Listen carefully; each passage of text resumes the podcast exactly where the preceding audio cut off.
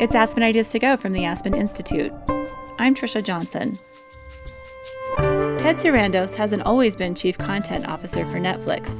In the 1980s, he worked part time at a strip mall video store to put himself through college. Later, he ended up running the chain of video stores. In 1999, he got a phone call from Reed Hastings, the founder of Netflix. They had a meeting in Silicon Valley. In this conversation, I thought I had either met uh, the, the, greatest visionary I've ever seen or a crazy person. But basically, he described Netflix almost exactly like it is right now. And the internet was so slow and so expensive at that time. It was so abstract that that could possibly be true. Today, Sarandos talks about how Netflix has transformed the entertainment industry. Aspen Ideas to Go brings you compelling talks from onstage events hosted by the Aspen Institute. The Institute is a nonpartisan forum for values based leadership and the exchange of ideas. Today's discussion is from the Morris series held by the Institute's Society of Fellows. In early 2013, Netflix transitioned from a distribution company to a distribution and content creation business. The company's first original shows were Lilyhammer, House of Cards, and Orange is the New Black. Five years later, Netflix produced a ridiculous amount of original programming, according to Quartz. In 2018, the company released 1,500 hours of original series, movies, and other productions. The company was on the leading edge of streaming entertainment. But now, competitors like Apple, Disney, Comcast, and CBS are stepping up to the plate. How will Netflix stay relevant in an increasingly crowded market? Sarandos speaks with Derek Thompson, a staff writer at The Atlantic. He writes about economics, labor markets, and the media. Here's Thompson. So, eight years ago, uh, I was called into my editor's office at The Atlantic, and I was asked to write my first magazine story. And the editor of the magazine calls me in, and he shuts the door, and he says, I have this really cool idea for you. I think it'd be perfect for you to write for our summer issue about the biggest ideas of the year. He said, Netflix is getting into the original content business. They're buying their first series of, uh, sh- of television shows. I believe Lilyhammer was technically the first, but House of Cards, one of the most yeah. famous to debut here in the US. Um, I think this is going to be huge. Derek, what do you think? And here is my huge opportunity to kickstart my print magazine career. And I remember distinctly, I told my editor, eh, I don't know. I don't know if this whole thing is going to work. I, don't know if it's going to work out. I, I don't know if they're going to keep buying stuff. I mean, it's so expensive, $100 million, like just for House of Cards. There, there, there's no way this sort of trend continues. Um, that was catastrophically wrong. Uh, journalism, they say, is a, a first draft of history. Um, those who get the first draft wrong are typically not lucky enough to be able to co produce a second draft of history, which may be more accurate. So I, I see this as my opportunity um, to co produce just that a, a, second draft of the history and the future of Netflix, which is, of course, a history and future um, of uh, video entertainment itself. Ted, um, I shared a little bit of embarrassing uh, details from my past. Um, can you tell us a little bit about uh, how you went from college and an Arizona video store to being the co founder of Netflix? Uh, not the co-founder, but I will tell you, the I was uh, going to school, working in a video store to pay for it, uh, and I was sure, oddly, that I was going to be a journalist from the time I was about 10 years old, and I was uh, edit- editing the college newspaper, and my part-time job was working in this video store, and I had an epiphany at some point when I was going to move on from community college to university was uh, that I wasn't a very good writer. And so the chances that I was going to be a journalist without the ability to write well uh, was not very good. And I really didn't have a plan B. And I was telling the guy who owned the chain of video stores I worked at the, my dilemma, which was I don't really think I'm going to be good at this. And this is the only thing I've ever really thought I would be doing. And uh, he said, well, what? In the time that I was working for him, in that couple of years, um, he and his wife had a few kids and uh, he had grown the store from the chain from one store to nine stores in a few years, and he was never home. And he said, "Look, I, I need to take some time off and be home with my family, or my wife's gonna. This is gonna be short-lived. Uh, and I was gonna. How about while you figure it out?" He just turned over the, the chain to me to run. Just literally just kind of you know like gave me the big keys, you know. Uh, and so basically, with a very low, it felt pretty low stakes in terms of the risk, but um, I found myself. Um, in the middle of what turned out to be a combination of film school and business school, uh, running a store without a net, uh, running a chain of stores out of net, and and watching everything and ever produced and put on video. Uh, because video stores were famously empty all day because they did all their business the last couple hours of the day.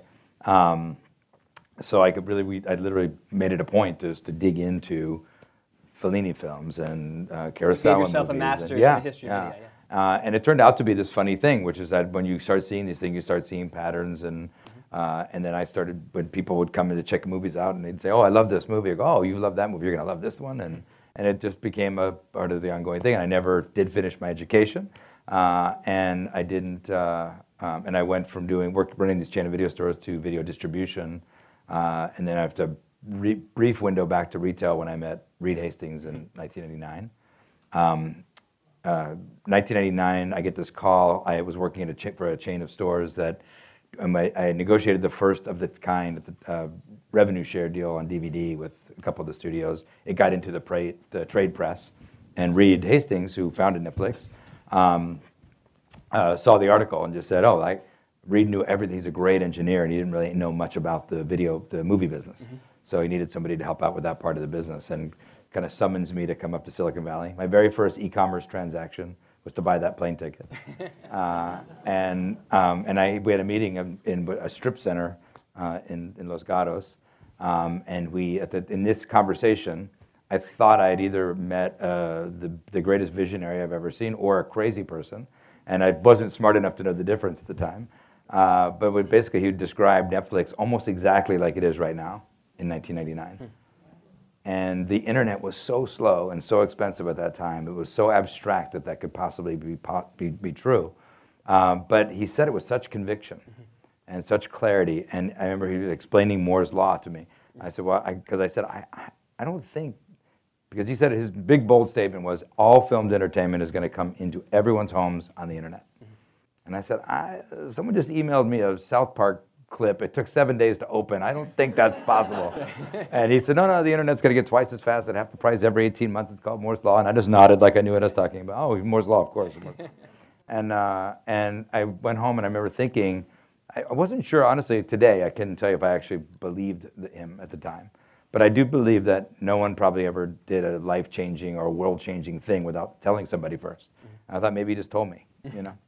Uh, one small detail of that that I love is the fact that when you were working at the video store, you spent you, you, you knew so much about the inventory that when people came in and said, you know, I like uh, Annie Hall, what should I watch next? Yeah. You could give them recommendations. So you were the original human algorithm for recommendations. it should be called TEDflix. Yeah. They basically Well, just found a way if to digitize your mind. It's Yeah. like the fun thing would be like if somebody, you, you- if you did stumble into somebody in Phoenix, Arizona who liked a Woody Allen movie, uh, they would lo- they, they would also like an Albert Brooks movie, and they never heard of Albert Brooks, you know. So you were able to make those kind of connections, and I had a lot, it entertained myself doing it. But Right. So for the longest time, Netflix was, a, a- you guys were a distribution company. Yes. You took video, you took movies and television shows that existed, and when you were a DVD business, you sent DVDs to people's homes, Right. and when you became a streaming business, you streamed Right. content owned by other people to people's homes, and you transitioned from a dis- distribution business to a content and distribution business. And what I find so interesting about that transition that I'd love you to talk about a little bit is that when you're in the distribution business, you know exactly what you've got with your content. Yeah. You know when you're sending someone a video of Citizen Kane, what Citizen Kane was and whether people tend to like it. You know when you buy the rights to Cheers. Did people like Cheers? Yes, they did. So you know that it's popular. When you're in the content business, you have no clue what you're making. Yeah. You have no idea. You are approving. I mean, the director doesn't know, the actors don't know, the writers don't know how, it, how good it's going to be.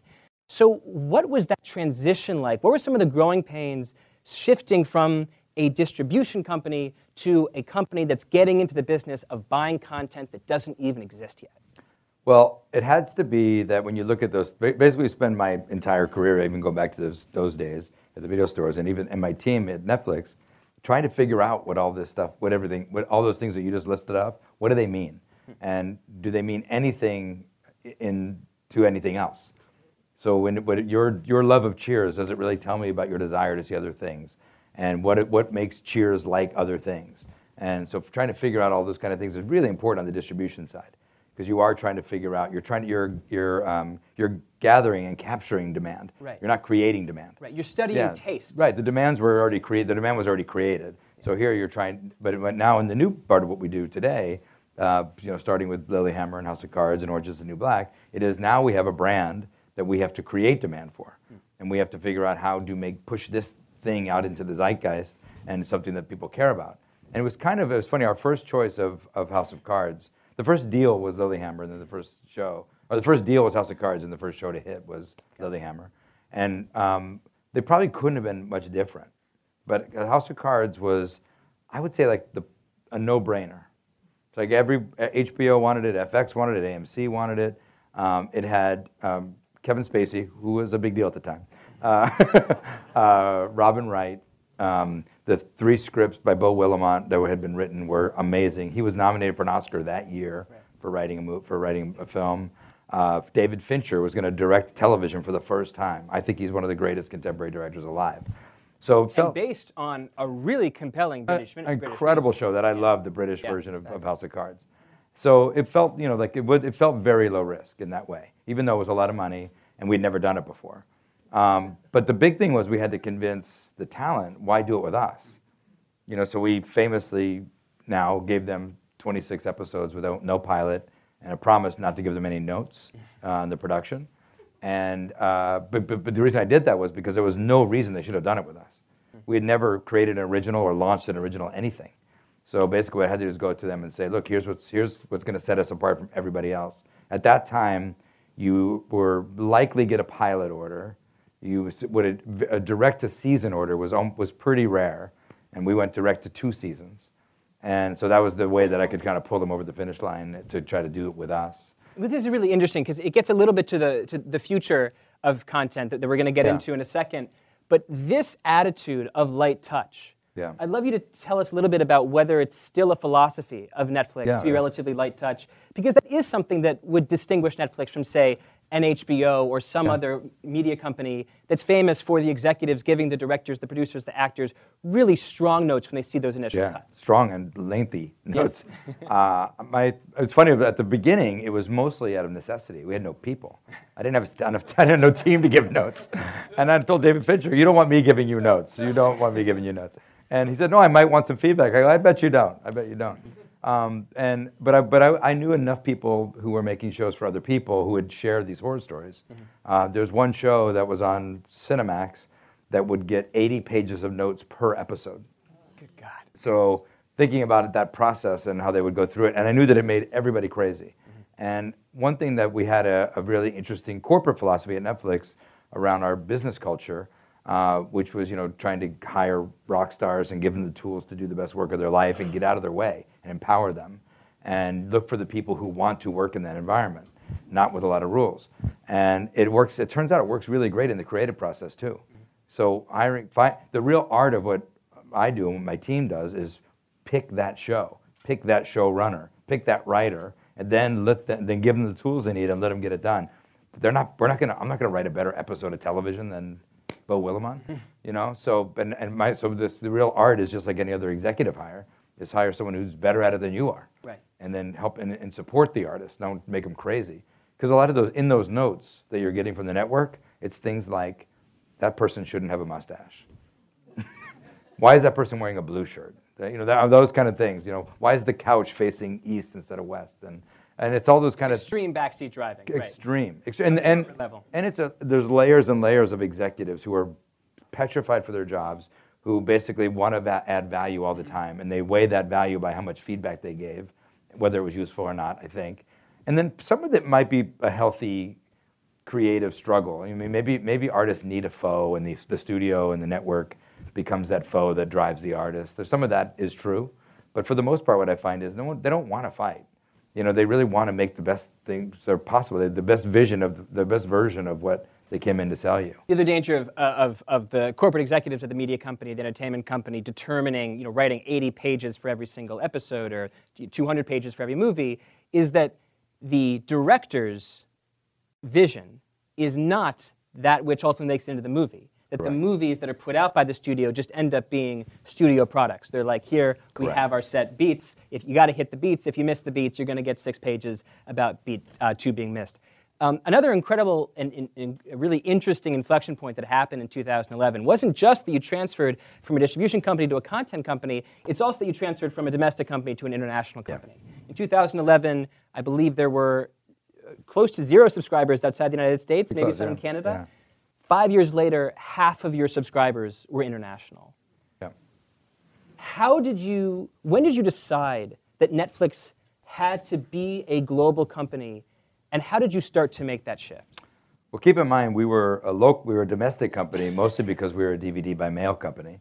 So when I told you Reed described in 1999, it was global in his vision uh, right away. The internet was global, so there was no reason that, that di- distribution has to be fragmented, up, except before up to the up to the internet, because there's satellites, there's wire, there's cable, uh, there's prints and there's prints that have to be moved around. There's all these physical things that make distribution fragmented. But the internet, there's no reason for it to be fragmented at all. The internet can serve the world simultaneously. So that's now the now the ability to be global exists. The other one is is you know what the um, the the entertainment business has historically been half the U.S. and the other half is the world, and which kind of makes no sense since we're such a small part of the population. Uh, but it's just the way that you know we, we have a big market that we got a jump start on producing for. The population was big enough, the market was big enough to produce well for, and the content traveled around. So instead of small countries investing in local production, they would take American shows and movies and dub them into local languages. And so it was a pretty uh, entertainment business mostly homogenized, 50-50 domestic. But most companies that are most internet companies, uh, global internet companies, uh, ex-China, uh, the U.S. is as small as 20% of their business.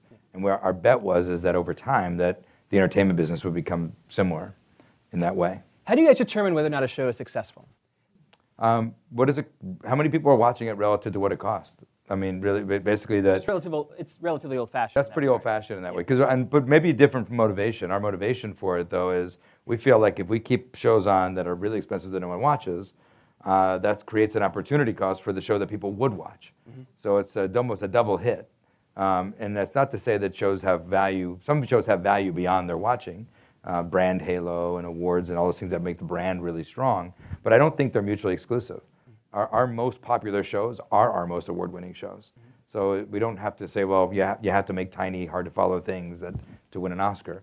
Um, you can make you know, really great films that are also quite popular, and they will also be well-reviewed and well and, and award-winning if they're great. It's interesting that your way of, of analyzing whether or not a show is successful is traditional because the business model is not traditional. Yeah. The business model with television is you get a little bit of money from your affiliate fees, but a lot of that a lot of that is, is being paid for with ads. So if more people are watching the show, then you get to pay for it with ads. It's, it's kind of worse than that over time. The reason why I think there's like television lost its equilibrium was um, it moved away from being a business. It's, it's not a, a, a B2C business. It's a B2B business. So you, if you're AMC, you have to make Comcast happy. You don't have to make the audience happy. And Comcast will pay you um, if they're happy for on whatever basis they're doing it. And the ratings matter only because you get the advertising, but that's less than half of the money to any of these networks. Right. Mostly it's those carriage fees. So there's not, they're not that, they're not as interested as I am in keeping the audience happy. And I have to keep the audience happy because we have a one-click cancel. If you're not watching enough Netflix, if you're not enjoying what you're watching, you go on and click and you're done. So we, we're definitely There's no one on the in- phone to offer. We'll give it to you for Yeah, $11, for $10, no, no, no. for $8. We'll bundle Yeah. the phone. You yeah. click it and you're done. So we have a, you know, people can choose in and out of Netflix every day. So we really care about what the audience is watching and how they love it. A pet theory that I've had that I've always wanted to ask you about is that you know because your business is subscribers, that your goal should be to maximize the number of subscribers, to constantly grow, which tells me, which, which should su- suggest to me, that you would want to put your thumb on the scale of a show that adds the next marginal user. So Yes. that, for example, Yeah. if you find that like you're doing really, really well with all demographics, but for some reason, older Hispanics just aren't Yep. subscribing to Netflix. That if someone comes to you with, say, two brilliant shows, you know, one's a brilliant show for like that's like for the incredible Kimmy Schmidt crowd, it's young, it's irreverent, and then another show is perfect Yeah. for getting older Hispanics to sign up for Netflix, and you only have, you know, X million dollars to buy one of those shows. That you would buy the show that would get you the next marginal subscriber base. Is, is there a thinking there that's strategic about where do we fill in the gaps of subscribers that we don't Yeah, yet have in our there- there's definitely a, a lot of art in the recipe, right? How much do you invest in growth versus how much do you invest in the base? So the, tr- the challenge of that obviously is you to, you're, you're also keeping the base happy too. Mm-hmm. So we are always figuring out how to invest in new content verticals, is what we kind of call them, which is the idea of how do you serve an audience that we don't yet have. Grace and Frankie, I think, was our first big investment. Um, uh, companies that start on the internet tend to be uh, young, male, you know, at the beginning, uh, white, um, affluent. So a lot of those things, those characteristics. And as you get bigger, you get more mainstream. Uh, for us, like we did not have the Grace and Frankie audience when we bought Grace and Frankie. And so for us, the way that we can check that out, the way we, how we're measuring that is when somebody joins Netflix, the thing they watch in the first 24 hours is a real strong indicator as to why they joined. Oh, interesting. So you would put a little your thumb on the scale to your point for a show that has high first 24 hour watching. Um, and then you also look at things like if people who watch very little content value the things that they watch more than people who watch a lot of content who just kind of are killing time. Right. They have the TV on.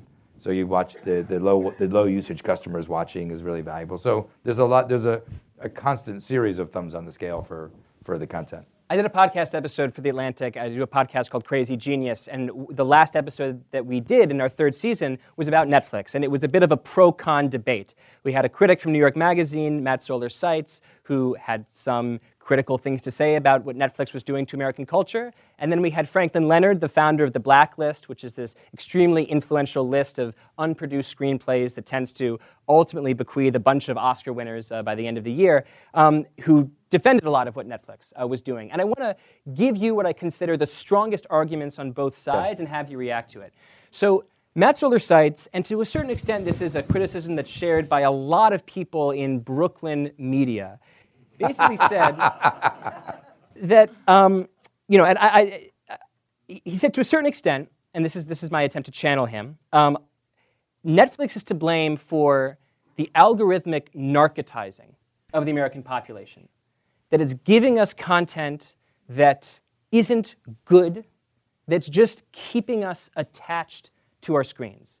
And that we might previously have reached for art and reached for difficulty, but Netflix keeps us confined in these algorithmic niches where we just watch the same familiar thing followed by the same familiar thing until we're basically just zonked out on the couch watching, rewa- watching rerun after rerun after rerun.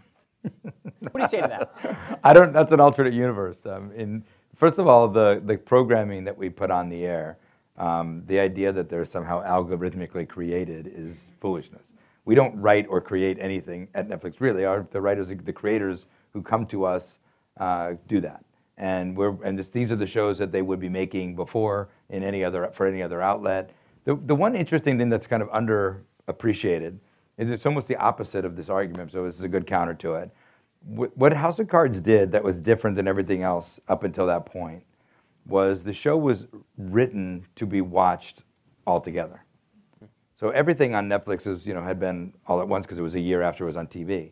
So when you do a network TV show, or uh, not just network, any premium, any show that's on once a week, that you lose 15 to 40 percent of the audience episode to episode. So if you're watching this show, it's possible that almost half the audience didn't see last week. So what they wind up doing in those shows is they wind up writing a bunch of exposition to remind the audience what happened last week.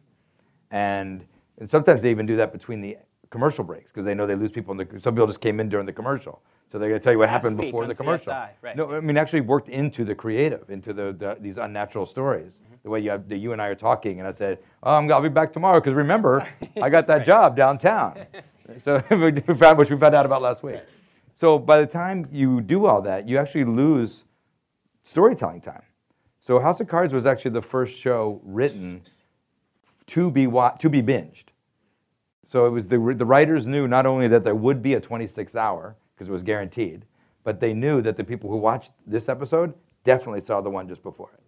So they didn't they didn't do they didn't have to do all that. And by the end of the season, you have 15 or 20 minutes per episode that you can add back into richer storytelling, character development, and all that kind of stuff.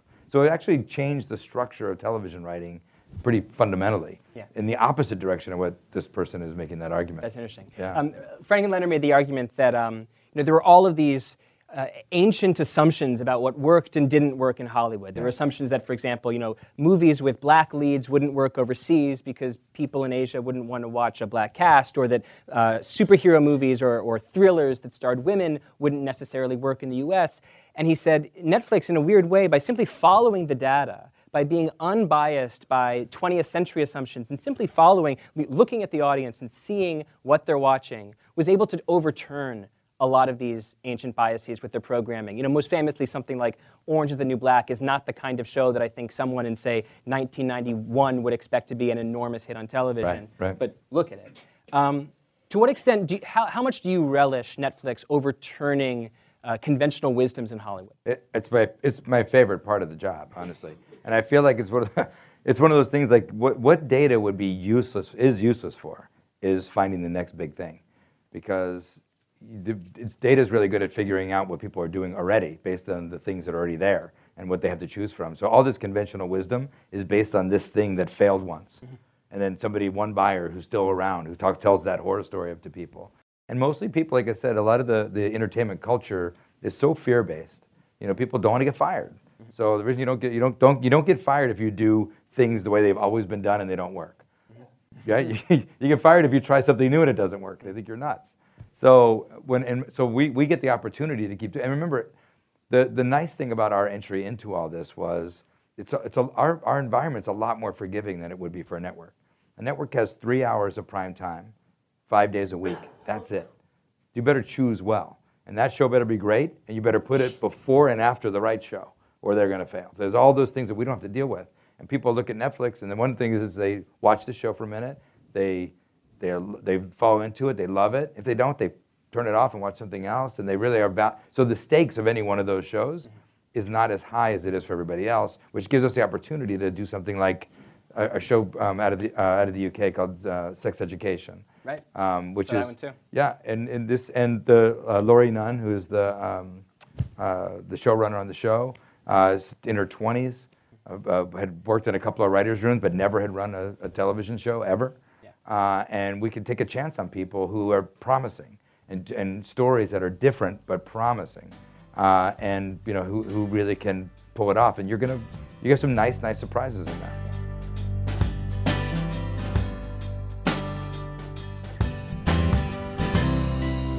It's Aspen Ideas to Go. Thanks for listening. This year, Aspen Ideas to Go featured discussions on just about every topic you can imagine from the science behind why birds are so smart to how activists are most effectively addressing climate change. Our speakers covered politics, economics, social issues, and happiness. Remember when best-selling author Tara Westover sang, When I in awesome wonder. Or when free solo rock climber Alex Honnold described overcoming fear?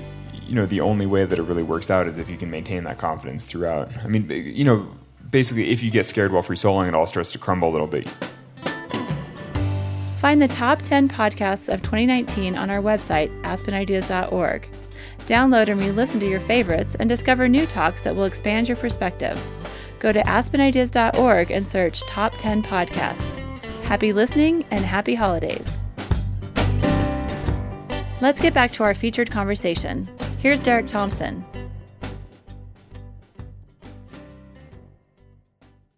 Turning toward the future, um, earlier this month, a, a, small niche entertainment company launched a streaming service. Its name escapes me. Um, oh, yeah. oh, that's right.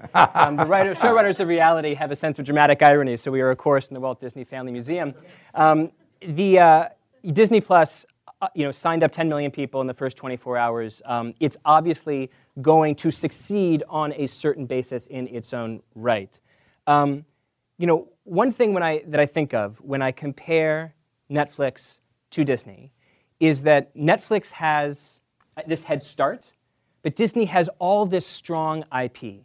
They have Star Wars and they have Pixar and they have Marvel and they have this enormous back catalog of animated classics. Um, do you think that Netflix needs more franchises to compete with Disney? I don't think so. I think franchises are just sequels. They're just second seasons, right? It's just not like that's the there's any lock on having franchises. I think if anything, and, and I'm sure everything you just said is accurate. I think you know Disney are great storytellers. They're they've they run cruise ships for crying out loud. They'll figure stuff out. Um, but I think about like uh, there's something about those franchises that are um, um, I think a blessing and a curse. I think that you're you're trapped in a couple of, a couple of universes, mm. and the, there is something quite freeing about not having IP gods that we're serving uh, and that we can create, a, you know, much more broadly across a lot of different storytellers. More polytheistic universe. yes. Exactly. Versus, and, and I think when and what happens is you get something. Is Stranger Things a universe? Is Stranger Things a franchise? Yeah, it is, and it's spin spin offable and uh, sell toysable. It's all those kind of things. Uh, but it, know, but in general, that isn't what drives the business. It's great storytelling that drives the business. So you look at these companies, and it's interesting. So half of Disney's profits come from amusement parks and merchandise. Um, it is, of course, a, a media company, but almost half of its profits come from cruise ships and uh, roller coasters and bed sheets. You look at HBO Max, owned by AT&T, which is a phone company. Amazon Prime Video, another streaming competitor owned by an online retailer. Apple now has TV now. It's not in the media business, qua media business. It's in the business of selling hardware and software to go with the iPhones. Um, even Airbnb, I read today, is trying to get into the streaming business. Um, in a weird way, when you put all this together, it makes Netflix seem like the odd man out which is curious because you guys are the first, you're the OG disruptor of this business model. and yet you're also the one company that, at least I, I, of those that I named, Yeah. that has the simple business model of you watch TV, you give us your money, we buy more TV, that's it. Yeah. Is that simplicity a blessing or a curse? I think that's a huge blessing. M- more than anything, it's because it enables us to move very fast. So all those things that you described, going not just being international, but having half of our subscribers being international in five years. Um, if we had international distribution deals in place with other networks or other theatrical distributors for our movies, we'd have to wait for them to unwind. We'd have to have this internal analysis around, well, we have to do better than this, and someone's going to say put their bonus on the line that we can do better if not being international and just selling our stuff and all those things. And so it gives us the ability to say we have one, we really have one product. Netflix is a one product company, and we that we focus every bit of our energy on making it great. The programming has to be great. the- It has to be delivered seamlessly. When you push play, it has to work. So no matter what, how great the content is, if you push play and it freezes up on you, if it doesn't remember where you were when you were watching it on your iPhone and then picked it up on the TV, all those kind of things, people don't won't care as much how great the content is. And the reverse is true too. You could have all this great tech, but if, if the content's not great, they don't care about that either. So you have to do both. And our, our real advantage beyond being a one product, one service company is that we've kind of always had our feet, you know, kind of one foot firmly planted in Silicon Valley and one foot firmly in Hollywood. And if you ask anyone who works for Netflix in LA, they think they work for the greatest entertainment company on the planet, and I, I think they're right. Um, and if you ask anyone who works here in Los Gatos, they think they work for the greatest tech company on the planet, and they're right too. And we don't really try to impose the corporate culture on one another, and we don't. There's we don't. I don't subscribe to the idea that one is more important than the other. At the end of the day, the, the, the, the members matter. The viewers have to love what they're watching. And that's part the UI, it's part functionality, and it's part, you know, tear-jerking storytelling. In the 1940s, the typical American bought 35 movie tickets a year. Today, the typical American buys 3.5 movie tickets a year. And there is no question that the streaming revolution, kicked off by Netflix but joined by Disney and Apple and et cetera, is likely going to accelerate this shift away from movie theaters as the totem of movie culture. The Irishman, This however, audience gasped when you just said that. I'm sorry? They gasped when you said that. The, the statistic is, is striking, and the, the graph is uh, just, I mean, the, it's important to say that the graph of the decline makes it look like television, traditional television, that is broadcast and ca- the cable bundle, is more responsible Oh, yeah. for that decline than the streaming revolution. Well, movie Most attendance dropped every year since the, since the invention of television. That is correct. Yeah. Exactly. Yeah. Um, so don't just it, with the ga- don't just direct the gasp toward tech. uh, direct the gasp, angle the gasp toward uh, uh, Hollywood, the cable bundle. Um, the Irishman, however, uh, this extraordinary uh, Scorsese film that you guys are debuting, um, is going to have a short run in theaters. I'm really interested. I'd love you to tell me about what your theory of the role of movie theaters is today. What are they for for a company like Netflix? How, how many have seen The Irishman in the theaters? Wow. Oh, nice. Wow. Um, it is uh, for us. There's a couple. It plays a couple of roles. One is that um, there's a. It's a, a bit generational, meaning the filmmakers themselves, when they were going to film school, when they were dreaming of their first film, uh, they dreamed of you seeing it like you're looking at us right now, sitting in a group together in a dark room watching on a big screen. That's how they dreamed of having their art be realized, even though it's mostly not true. Most people, even the folks who just raised their hands, watch most of their movies at home. Most of the movies they see in a year will watch it at home. But, but there's a romance to that, that we, uh, some of it is serving the romance that some of the audience has for that experience, and some of it is serving the romance that the filmmaker has for that experience too.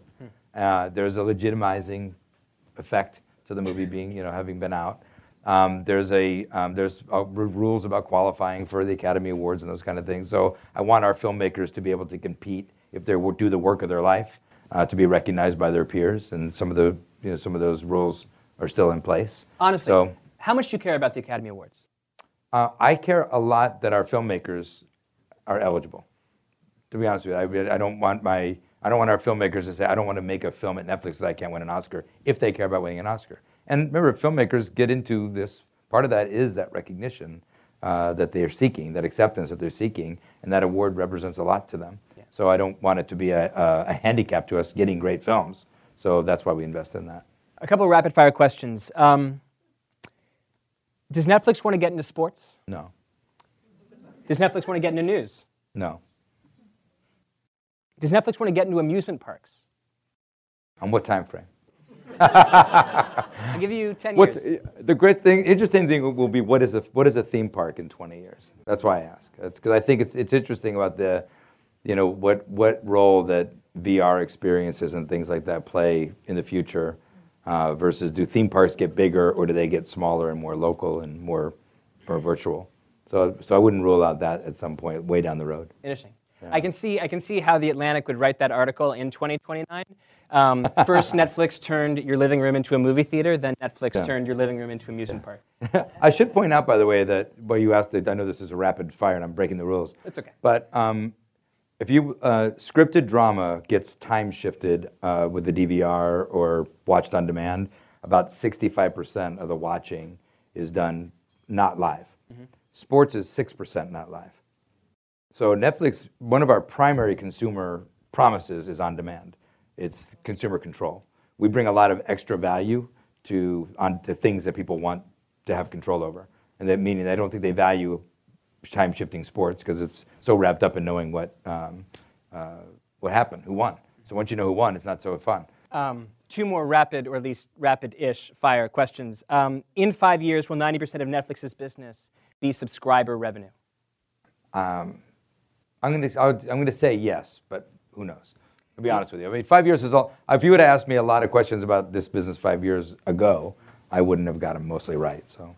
And last question, um, maybe not as serious, uh, but still I think of great interest. In 10 years, will 90% of Netflix's shows be dropped? Will the seasons be dropped all at once? I, I think the all Becoming more interested in an episodic rollout. no, I mostly I'm again going back to that consumer happiness thing. Um, how many people have got into The Crown, the new season of The Crown? Say, how many people watch just one? there you go. High time constraint. I think what you find out is is that when we, we do test, so there's, a, there's about 35, maybe 40 shows that premiere in the U.S. on a different net, on a network, and then premiere on Netflix everywhere else in the world. And those shows all run one a week because we want to get them close to the air date so people don't pirate them. So in that, if you look, when we look at the, the, the collective watching of a show that we put out all at once versus rolling it out one a week, the collective watching is higher, Many people are less likely to fall out when they're all together. Uh, and the social media buzz that people you know talk about, the way they talk about the show, is higher in the all at once releases than it is in the week over week. So people, I think the reason why networks are so you know hell bent on the one a week and why uh, Disney, when they just launched uh, their Mandalorians one a week, they don't have that much stuff, so they're stretching it out. So you have to come back next week because they have to, they don't have that much to watch. We have a lot to watch, and we just put it all out once. You can watch it at your at your own pace. So to review the rapid fire round, we have no sports, no news, uh, living room VR amusement parks uh, that will stretch the definition of the term, um, and 90% uh, bingeable, more than 90% bingeable content.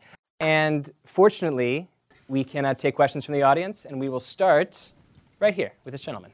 My question for you is I understand that Netflix is a business, and the first thing is you have to make money. But being an Aspen Fellow and talking about the good society, there are other aspects to the business. Uh, and my question has several sides. Uh, what happened three years ago at Cannes with Almodovar, talking about cinema and the department, which I understand, I, I don't agree Right. with him.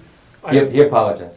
I- I- I- I- I know, But the thing is, Netflix, the way it's doing business, it's making it difficult for cinema as an art to live. So that's one side of it. The other side of it is the value system. The, what happened with Hasan Minhaj and the episode that was removed with Saudi Arabia and the interviews that Peter Hayes uh, that um, had.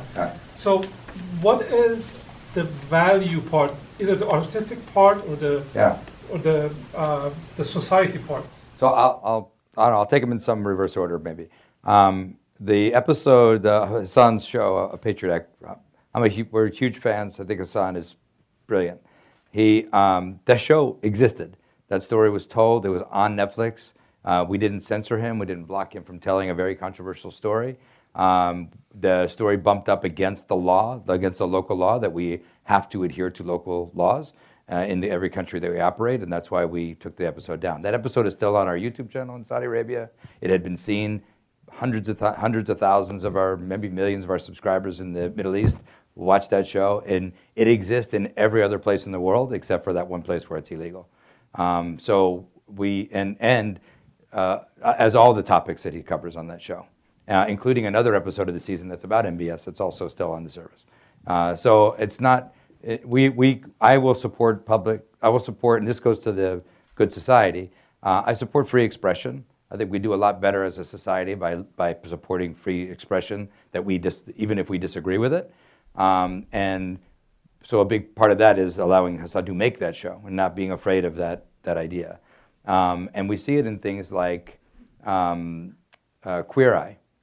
There's a story was just out recently about a, a woman in Brazil who hadn't talked to her gay daughter in 10 years, um, and then watched the episodes of Queer Eye and completely changed her view about not just uh, about her daughter, about her own daughter, and let alone her views on homosexuality, and has now has a healthy relationship again with her daughter.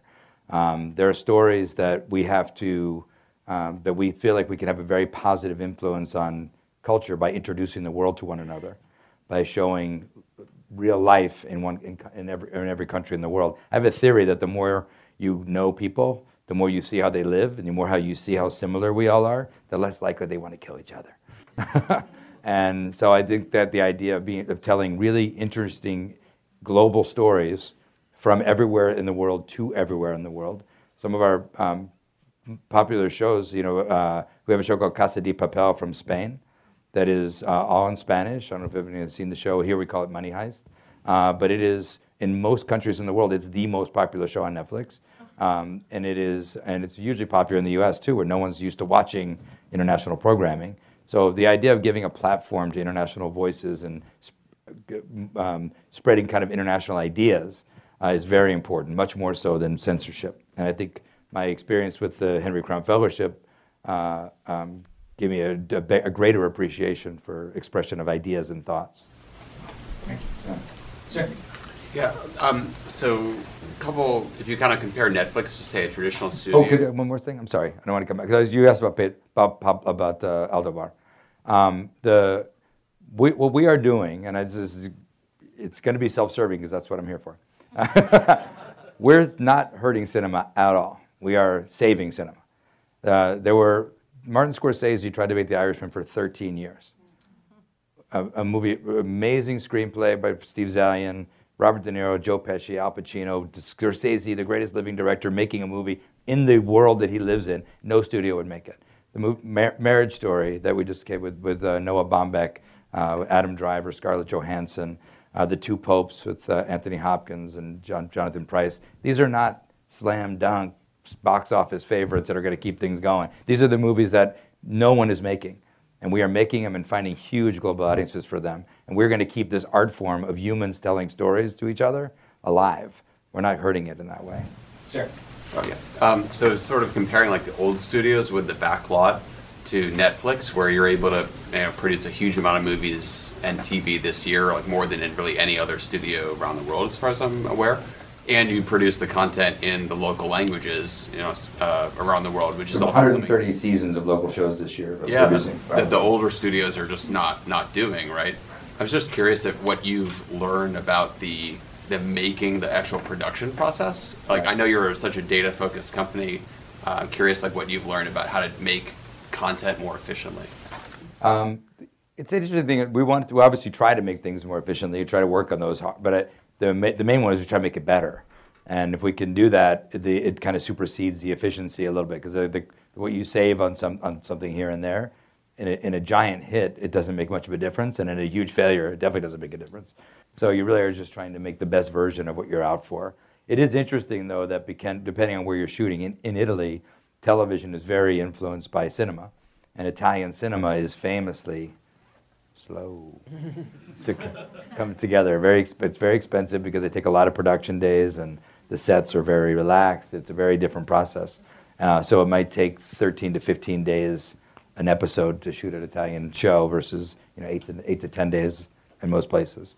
Uh, and really, but going into these into a market and appreciating what it is that's happening first is most important, and then see if you can help by you know by shortening the production schedules, by doing some adding some efficiencies to the to the production cycle. Usually, it's days of shooting that matters, um, and if you could do that by getting the same show in fewer in fewer days, that's a good thing. And what we're finding is that that is different all over the world. I mean, there's kind of run and gun television that happens in some places, super guerrilla, very inexpensive, and we go in and produce more like film too, uh, with higher production standards. In some places, that's usually welcomed, um, but you have to figure out like what are the tastes of the public. So sometimes you're in France, there's very great scripted drama television. Uh, India really doesn't. I mean, India has a lot of soap operas and a lot of political talk shows and those kind of things, but it's a big movie culture. But there is no Breaking Bad in India.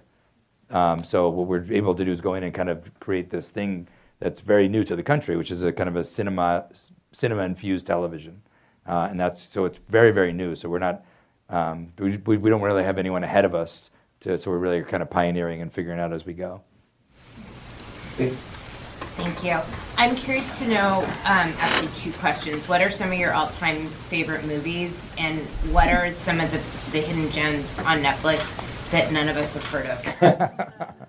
Uh, my, my, I have a, a fluid top five that move around a lot, but like I, I love The Godfather. I love uh, Lost in America. Um, I love Airplane. Uh, so uh, these are movies that I've seen over and over again, and, it, and they shift around a lot. And the classic cinema, you know, I, um, I'm like everyone else on the, on the planet. Citizen Kane is pretty tough to beat. Um, hidden gems. There's one show that uh, you'll know, you'll learn my taste here because no, I'm the only one who loves this show anywhere in the world. I think it was a show that we had to unfortunately cancel called Lady Dynamite. Uh, that's one of the shows that I, I wish people would appreciate as much as I do. I'm gonna go on this side of the room, right over there. Um, how do you decide which shows are DVD only and which shows are streamed? Um, so the DVD only business is honestly a tiny sidebar of the business. Now we still have a few million people that take the DVDs in the mail, uh, and it's basically they get everything they can get on DVD. Um, so they're they're they're not curated at all. They're just mostly getting what they get, getting getting what's available. Uh, and then on streaming, it's all individually licensed for time for Windows, and then we create original programming. Go to the back. Yes, sir. Yes, sir. Uh, in Mr. Smith Goes to Washington, James That Stewart, would that would have made the list too. I should have thought of that. James Stewart croaks, um, lost causes are the only causes worth fighting for. Um, Do you have lost causes Netflix commercially unsuccessful programming? A Lady you Dynamite. And perhaps still are? I, I think it's. I think there are, like I said, there are some things that punch above their weight in terms of viewing relative to cost that you kind of wink and go, let go because of they either they they're very important. The problem I run into is that the things if you you're fighting for it because that is an important message. If no one watches it, the message didn't land, and you didn't give someone else the microphone, you know, to tell that story. So I do, I do think it's important that you don't kind of occupy the space with things that you might think are, are, are important, but others don't enough to, to, to watch it. Because I think really what you do is you stifle the next voice that's coming along that might do a better job of telling that story or getting that point across. So I try not. There, are some sure there are some cause, lost causes that you just that keep breaking through. Sir. Uh, yes, could you talk about your uh, relationship with the Obamas and uh, documentaries that you're making, like um, American, Yeah, American Factory. yeah, which was amazing. Yeah. Um, so the Obamas uh, formed a great production company called Higher Ground. Uh, their intent post presidency is to um, tell great stories uh, uh, that kind of match the values of the of, that they had, but through entertainment, uh, both scripted, dra- scripted and unscripted. Uh, and the first thing out will be American was is American Factory, which uh, if you have not seen it, it's a phenomenal documentary. Um, and we've got it, but they're doing things across the board, um, children's programming, uh, feature films as well. Nothing I could announce on their behalf yet, uh, but we've uh, they we're doing an overall production deal with them so that they're producing original programming for us. So, It's interesting to think that there are specific expectations in countries about how television programming should be told. That sometimes there's a maybe there's a Korean strategy that says the, the story has to end. We're not ready for seasons. We want the entire story to be finished. It should be like a novel, and the novel is closed and you're done. Um, there's the sort of British expectation Yeah. that shows should be shorter. The Office was only a handful of episodes. The House of Cards uh, British miniseries was, I believe, three episodes, Three hours, maybe yeah. four. Yeah, three Yeah. hours long. Um, do you ever find is there ever resistance to Netflix being a you know Hollywood San Francisco production over aggressively enforcing American style television packaging on cultures that are used to their own yeah, thing? it's not by our design most of the time. The, most of the, these are by showrunners, the, the local showrunner. let them lead. We let them lead on Okay. it, and they wanted to make, in the case of the Kingdom, they wanted to make a American style, or American delivery style television show, but in but but true to Korean storytelling. So that we de- definitely they definitely lead. I, I think there's an interesting thing that I think that develops over time with television. It might be the, the what happens in SVOD uh, to the world, to television, is every time you do a show and you love it. Like right now, I like Success, HBO. I'm a big fan of Succession. Um, I was a huge fan of Barry, season one of Barry.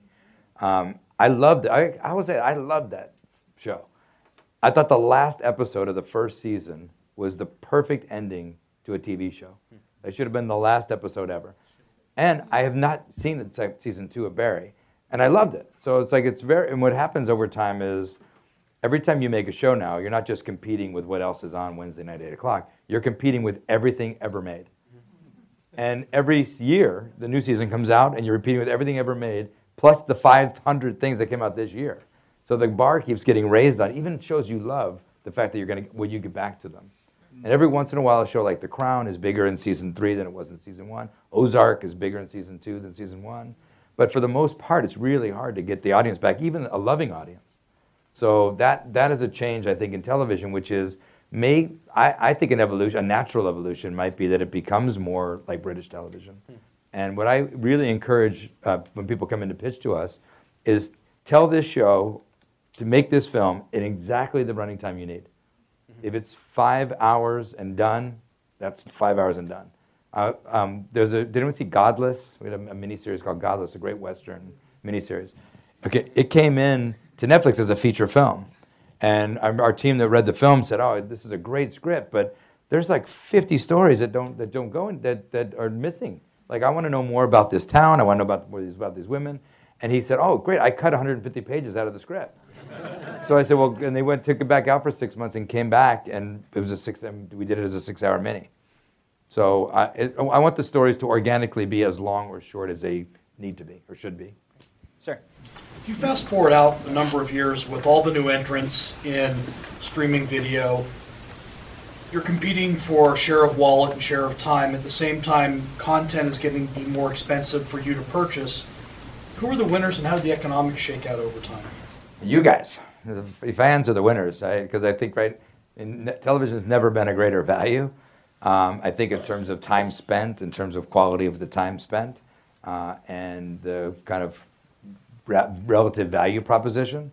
Um, so I think the the winners in general, it's gonna it, it has to start with the viewers and the consumers have to win first, uh, and then people who figure that out the best, which is still going to be to be determined over the next decades. Um, well, be the will be the the business winners in that. And one incredible statistic that I just saw if you add up the amount of money that the top nine entertainment companies are going to spend on content in 2020. You have Netflix and Disney, what it's spending on both uh, original programming and on sports rights. You know, you add in Time Warner all the way down to Discovery. It's a hundred billion dollars. One hundred billion dollars on entertainment in 2020. No one can say w- what the landscape is necessarily going to look like in 2030, but you know, who's the winner in 2020? It's the people who are having $100 billion spent what- on behalf of. Yeah, that's what I meant, It's us yeah, in this room, it's you, sir, it's, yeah, it's, it's, it's everyone. Yes? So you mentioned your unconventional education and learning by doing, and that made all the difference. With all the creators that you see and who pitch to you and all the content you discover, I, what is your advice for future storytellers? I have a 17-year-old who wants to be a filmmaker. Is it film school? Or where, what, what do you what do you think? Um, film schools are evolving so fast that Chapman, they put a camera in their hands the first day. And I go, you know, everywhere else I've looked at, everywhere I speak at a lot of co- colleges around the world, and they mostly, uh, you don't get to start shooting for a year or two. Um, they are shooting the first day at Chapman. Um, they're, they're at USC. They're still teach a school a class on writing a pilot. I don't think there's going to be people writing pi- producing pilots very much. So the idea is, I think that yes, but but I do think that the film school experience, the fellowship, the network that's created, and all those kind of things is really valuable. Um, it's it's certainly. I mean, I, I I hate my situation with my with my own kids because I they're trying to tell them how important school is when I dropped out of community college two years in. But they you did, you did okay. Uh, as a, but I'm just been tremendously lucky, and also that I st- I'm stuck in the same business for my entire adult life. Uh, where the signi- what I missed out on was the opportunity and the networkship and the fellowship and all that stuff that, that comes with it that I get to see my, my kids experience. Um, everyone, please thank uh, Ted Sarandos.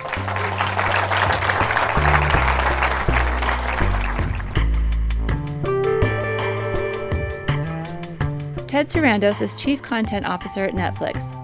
He manages the teams responsible for the acquisition and creation of content, including original series like Stranger Things. Derek Thompson writes for The Atlantic. He's also a news analyst and weekly contributor to NPR's Here and Now, CBS, and MSNBC. Their conversation was held in November in San Francisco. Make sure to subscribe to Aspen Ideas to Go wherever you listen to podcasts. Follow Aspen Ideas year round on Twitter and Facebook. Listen on our website, aspenideas.org, and sign up for our newsletter. Today's show was produced by Marcy Krivonen and me and recorded by our team at the Aspen Institute. The Aspen Institute's Society of Fellows program helped produce today's talk. It was held as part of the Morris series. Our music is by Wonderly. I'm Trisha Johnson. Thanks for joining me.